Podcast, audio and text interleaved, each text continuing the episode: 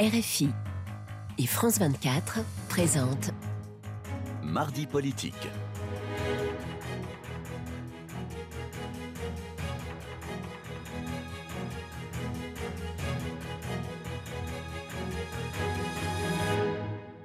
C'est l'heure de mardi politique sur France 24 et RFI. Bonsoir Frédéric Rivière. Bonsoir Roselyne, bonsoir à tous. Et ensemble, nous recevons Julien Aubert. Bonsoir. Bonsoir. Vous êtes vice-président des, des, Républicains et membre du comité stratégique des LR. Donc merci d'avoir accepté notre invitation. Alors Gabriel Attal est le nouveau euh, Premier ministre euh, nommé par Emmanuel euh, Macron en remplacement d'Elisabeth Borne. Sur le perron de Matignon, Gabriel Attal dit de lui qu'il est le symbole de l'audace et du mouvement. Est-ce ainsi que vous percevez les choses? Du mouvement, très certainement, puisque Gabriel Attal est quelqu'un qui a beaucoup bougé. qui a été ministre du budget mais qui n'a jamais présenté de budget, qui a été ministre de l'Éducation nationale et qui a eu à peine le temps de voir des classes scolaires, euh, qui a une carrière fulgurante, qui a été à l'Assemblée nationale, mais qui est resté, je crois, un an. Mhm. Donc en réalité, il s'est toujours organisé une carrière de telle manière à ne jamais avoir de bilan euh, qui permettrait de cibler et de caractériser son action. Euh, l'audace, oui aussi. Il n'y a pas de bilan à l'éducation nationale bah, il, a... fait en très peu de temps ce que d'autres n'ont pas fait en quelques années. Il a annoncé en très peu de temps ce que beaucoup n'ont pas annoncé en plusieurs années. Hmm. Faire, c'est autre chose, parce que en réalité, l'éducation nationale, justement, c'est le temps long. Et d'ailleurs, c'est la principale critique qu'on pourrait faire objective, c'est-à-dire que, euh, à part euh, Benoît Hamon, euh, il est le, ministre de l'Éducation nationale qui aura duré le moins longtemps dans ses fonctions. Et c'est dommage parce que pour une fois, les professeurs se sentaient écoutés. En tout cas, on ne saura jamais si le ministre de l'Éducation. Vous voyez, vous venez de faire un compliment là. oui, mais ça m'arrive. vouloir. on ne saura jamais. Non, il était apprécié et d'ailleurs les annonces qu'il avait faites allaient dans le bon sens. Mais justement, c'est dommage parce que ça aurait permis de voir. Vous savez, je, connais aussi Gérald Darmanin qui faisait beaucoup d'annonces. Lui, c'est l'inverse. Il a un bilan tellement long qu'on ne veut pas le nommer Premier ministre parce qu'on s'aperçoit quand même de ses insuffisances. Euh, Gabriel Attal euh, bénéficie d'une bonne cote de popularité auprès des Français. Euh, est-ce que vous pensez que c'est ce qui a motivé, qui a décidé Emmanuel Macron à le choisir pour ce poste? Est-ce que ça peut être un, moteur dans la décision la...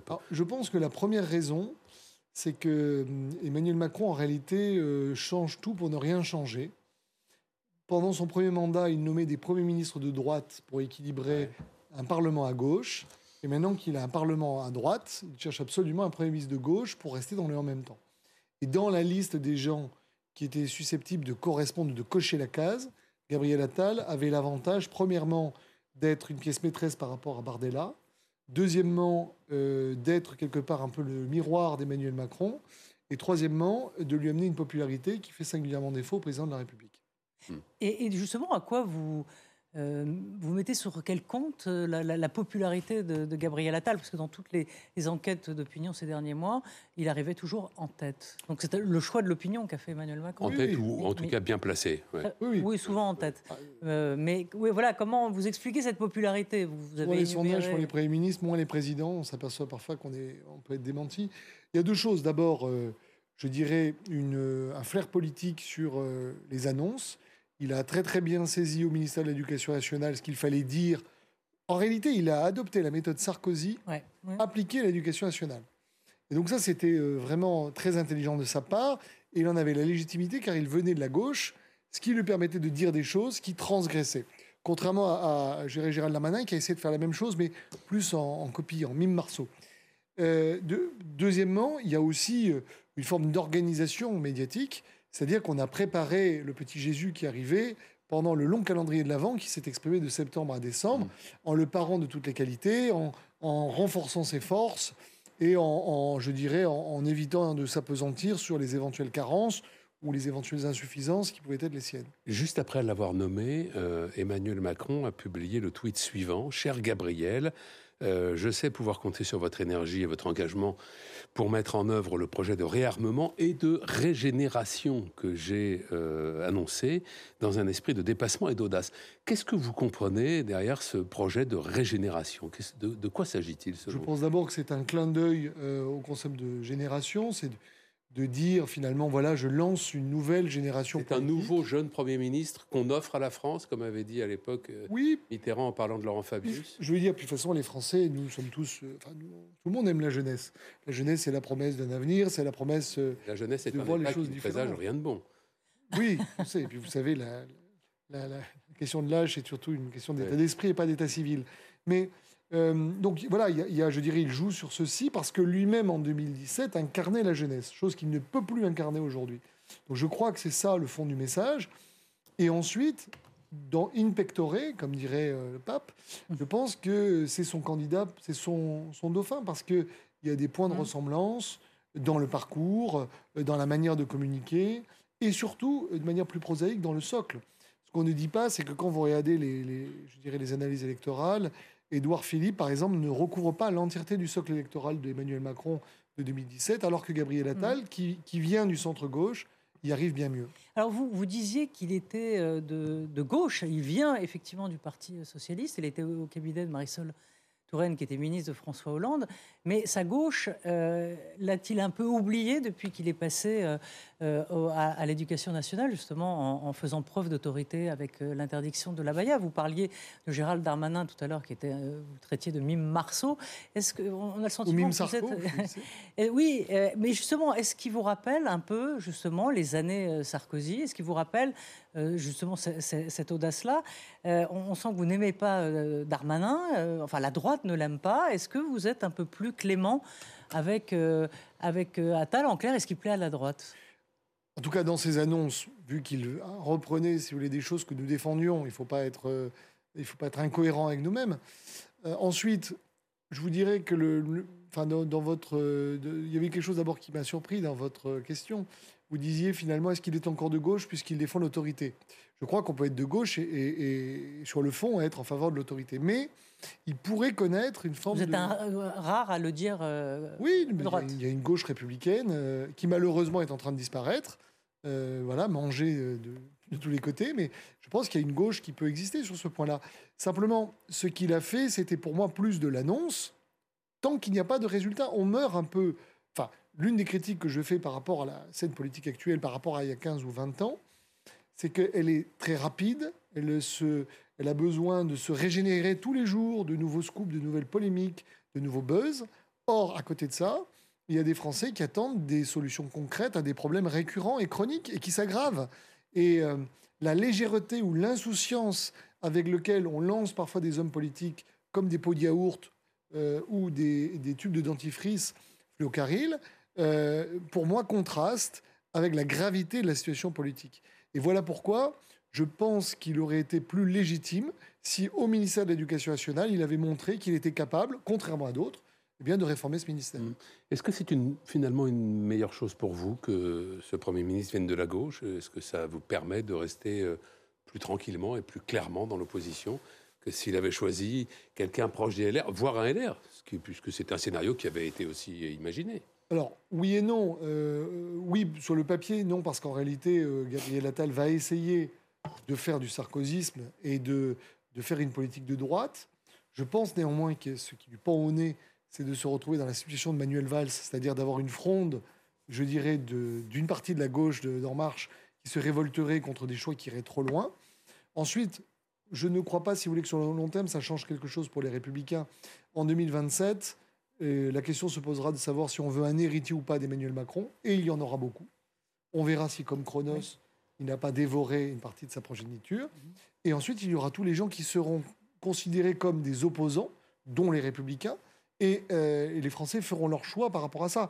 Et donc, la question pour les républicains, ce n'est pas de se comparer à l'héritier d'Emmanuel Macron, c'est plutôt de se comparer à tous ceux qui, comme par exemple notamment Jordan Bardella, qui lui est une réelle menace, euh, pourrait euh, dire voilà, nous sommes les meilleurs opposants, les républicains. Alors pour continuer la métaphore euh, mythologique, est-ce que Chronos, donc Emmanuel Macron, ne jette pas dans la fosse un quatrième enfant entre Édouard Philippe, Bruno Le Maire, Darmanin à la course à la présidentielle en, 2027 Ah, il le fait. Alors, est-ce que c'est avec le secret espoir de le voir réussir Si j'étais lui, je me dirais, vu la menace aujourd'hui du Rassemblement national, j'ai quelqu'un qui a capitalisé, j'ai quelqu'un qui recouvre à peu près mon socle, qui est finalement le plus proche de moi. Donc, je, veux, je préfère penser que ça n'est pas pour l'essorer. Mais il lui rend peut-être un mauvais service parce que tout le monde sait que passer de Matignon à l'Élysée, c'est une haie euh, difficile. Et seul Jacques Chirac l'a Voilà, seul Jacques Chirac et encore. Euh, oui. Pas, euh, attendez, pas de pas, du jour au lendemain. Il y a eu un petit temps de. Il y a aussi Pompidou, mmh. mais si vous voulez, il y, a, eu personne ne l'a fait. Si vous voulez, de passer de Matignon directement à l'Élysée, à ma connaissance. Mmh. voilà. Donc, je dirais que c'est surtout sur ça que nous verrons sur la distance, parce que pour la première fois, en réalité, Gabriel Attal, c'est un sprinter. Et pour la première fois, le président en fait un marathonien. On peut être un bon sprinter et au bout du quatrième kilomètre, trouver le temps long. Mais à quelle stratégie, selon vous, répond euh, cette idée de changer de Premier ministre à six mois d'élections européennes qu'on annonce extrêmement difficile euh, pour Renaissance, pour la, majorité présidentielle? Euh, Est-ce que finalement, vous l'avez plus ou moins évoqué, il y a chez Emmanuel Macron peut-être l'idée de mettre quelqu'un de très jeune, la forte popularité face à Jordan Bardella, qui est encore beaucoup plus jeune d'ailleurs, et qui est aussi très populaire. Alors s'il allait au bout des choses, il demanderait à de son nouveau Premier ministre de conduire la liste aux européennes de telle manière en, tant que chef de la majorité. Ça, ça aurait du sens. Je crois que la réponse à votre question... Il aura le temps? Pardon? Il aura le temps dans, son... Euh, quand on est chef de la majorité... Euh, de faire campagne? En tout cas, symboliquement, il pourrait... Est-ce qu'on peut diriger et faire campagne? Ça, vous savez... Euh, c'est à lui de répondre à cette question. C'est pas à moi qui ai voulu être Premier ministre. Ensuite, la deuxième, la deuxième chose, c'est effectivement que je crois qu'Emmanuel Macron s'est vu imposer son rythme. Ça n'était pas son calendrier, mais il a fait une erreur en 2022 lorsqu'il a finalement cédé sur Madame Vautrin pour nommer Madame Borne, parce que ce qu'on appelle le club des cigares, c'est-à-dire les, les, sachants, les, les, patriarches du macronisme, ne voulaient pas de euh, Madame Vautrin et euh, constatant euh, les échecs à répétition, a décidé, un peu sous la contrainte, de, voilà, de, tout changer, de faire un coup de poker comme il a l'habitude de faire. Néanmoins, c'est en partie une erreur, parce que d'abord, il y aura les Jeux Olympiques qu'il faut réussir, et les élections européennes, et donc son, Premier ministre risque d'être euh, un peu fatigué quand arrivera septembre. Et puis ça montre que finalement, le maître des horloges n'est pas celui qu'on croit. Enfin, Emmanuel Macron fait une erreur, parce que le problème, ça n'était pas Madame Borne. Le problème, c'est qu'on a donné à Mme Borne une équation impossible. Il n'y a, pas de majorité absolue au Parlement. Il demande absolument qu'on trouve une majorité absolue. Mais si on se retrouve dans cette situation, c'est parce qu'on a un président de la République qui a été désavoué aux législatives parce que les Français avaient été obligés de voter pour lui au présidentiel compte tenu du fait qu'il avait cyniquement joué avec le risque du Rassemblement national et qui lui ont fait payer l'addition aux législatives. Et donc le problème, c'est Emmanuel Macron. Je crois que ce mm. n'est pas Mme Borne. Mais est-ce qu'il a besoin, euh, tant, que cela, d'une majorité euh, à, l'Assemblée nationale, maintenant que les, la plupart des grands textes ont été, euh, ont été votés, en quelque sorte, ou sont passés euh, ric-rac, comme la loi immigration Il reste plus de grandes réformes. Vous me déprimez un peu, parce que si au bout... Trouvez, de... trouvez-nous un texte. Non, mais je peux vous trouver des problèmes. les Français, à mon avis, seraient heureux qu'on s'attaque au fait que désormais, vous mettez... que vous, quand vous voulez un rendez-vous avec un médecin, il se permet de vous dire non, je ne prends plus de clients, médecin généraliste, patient, médecin généraliste ou médecin spécialiste. Vous voyez, je pense que sur la question de l'hôpital et de la santé, il y, a, matière à, faire une loi ou en tout cas avoir une réflexion profonde. Je crois que si vous voulez, sur euh, la question du trafic de drogue, c'est un problème qui aujourd'hui euh, occupe les Français. Donc, si au bout de. Mais ça, c'est le sujet de Darmanin. C'est l'échec de Darmanin. oui, l'un de ses échecs. Si au bout d'un an et demi, on constate que le président a déjà vidé sa, sa besace, sa hotte, qu'il n'y a plus de loi, de projet de loi ou d'idées, euh, ça pose un vrai sujet. Vous êtes, euh, Julien Aubert, le président, euh, vice-président des Républicains, mais aussi président de, ce mouvement qu'on appelle, enfin, qui s'appelle Oser la France, un mouvement qui se réclame du souverainisme. Vous souhaitez défendre ce que vous appelez une troisième voie souveraine entre Frexit, donc quitter l'Union européenne, et fédéralisme. Est-ce que vous pensez que vos idées vont exister lors du débat euh, pour les élections européennes de juin prochain Alors d'abord, je pense qu'elles sont majoritaires dans l'opinion. Je pense qu'une très grande majorité des Français est attachée à l'Union européenne, ne veut pas en sortir et en même temps constate quand même qu'il y a notamment euh, chez Emmanuel Macron la volonté d'accélérer à tout prix l'élargissement, la fédéralisation et que quelque part cette dévitalisation de la nation, on nous la payons tous les jours. Et deuxièmement, à titre personnel, euh, effectivement, je souhaite que ces idées soient représentées. J'ai manifesté ma disponibilité pour les élections européennes pour défendre moi-même euh, ces idées euh, sur la liste des Républicains. Et je, crois, si vous voulez, que. Quel accueil a reçu cette proposition? Bon accueil pour l'instant, mais mm. nous verrons après la, liste. Vous savez, je, il y a une commission nationale d'investiture. Mm. Il y a des candidats, d'autres candidats illustres et compétents. Et, voilà, et qui ont tous des mérites. Et puis, mais je crois vraiment, si vous voulez, que le message que porte Oser la France, les Français sont aujourd'hui euh, en passe de l'entendre. Il n'y a qu'à voir les sondages qui sont faits d'ailleurs. Ils sont attachés à du régalien, à la France, au retour de la nation. Ils ont compris les problèmes de souveraineté. Simplement, en même temps, ils veulent aussi, sont attachés aussi à un retour de l'État, à une forme de, de, pas de socialisme, mais en tout cas pas de libéralisme effréné. Et c'est aussi d'ailleurs au plan économique euh, ce que nous recommandons. Il y a une critique du libéralisme à faire euh, sur les années 80-90 que les, républicains ont partiellement fait, mais je pense qu'il faut aller encore plus loin et trouver un juste équilibre euh, pour justement dessiner un nouveau, un nouveau paysage.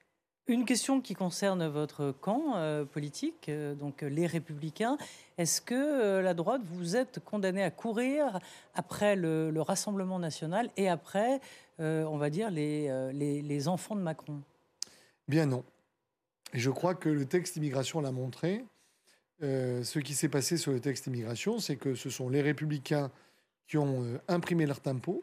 Et à la fin, comme dans une partie d'échecs, le Rassemblement national a été conduit à voter le texte proposé par les républicains, ce qui finalement manifestait une sorte d'échec et échec une forme de quitus sur le cœur de leur politique. Que quand le Rassemblement national dit nous, nous sommes le parti le plus crédible sur l'immigration français et qui je donne quitus aux idées des républicains, mais quelque part, il se, je dirais, se sépare de son propre fonds de commerce. Euh, quant à la Macronie, plus personne ne veut lui courir après. D'ailleurs, vous aurez remarqué qu'à l'exception de Mme Morancé, ex-LR... Oui, enfin, je parlais pour 2027, euh, parce qu'il y a quand même non, parce que, le maire, Édouard Philippe, maintenant je, Attal. Je crois, vous savez, qu'on est toujours... Il y a, dans les rois maudits, il y a une citation euh, de Maurice Druon il, fut puni par là où il a péché, pour désigner le, roi Édouard II ou Édouard III d'Angleterre, mais je ne ferai pas de, descriptif de par où il a péché, par où il a péché, mais en l'occurrence, dans le cas euh, d'espèce, ils ont péché, si vous voulez, par euh, en trahissant leur camp respectif, en mettant avant leur, carrière politique, et tout ça, à mon avis, va se terminer par un jeu terrible de destruction euh, collective de la Macronie, hmm. car toutes ces personnalités, au moment de se sauver, vont s'affronter. Et je crois que ça se termine soit en primaire, et ils auront le plaisir de goûter euh, aux délices des primaires que nous avons expérimentées. Très rapidement, vous pensez que les Républicains seront prêts euh, en 2022 et avec une offre sérieuse? En 2020, alors en 2022 Oui, en 2027. Je, je, pense que nous serons plus parés en 2027 qu'en 2022, parce que nous avons été instruits. Oui, nous avons été instruits des erreurs du passé, et parce que nous avons aujourd'hui 4 ans, 3 ans et demi. Hmm. Pour euh, réfléchir. Et, voilà, il y a eu des erreurs qui ont été commises. Faut vous y mettre alors. Merci. Il faut le dire à Eric Ciotti, invitez-le. merci. Merci beaucoup. Merci, merci, merci, Et merci à Flore Simon et à Sigrid Azerwal. Merci.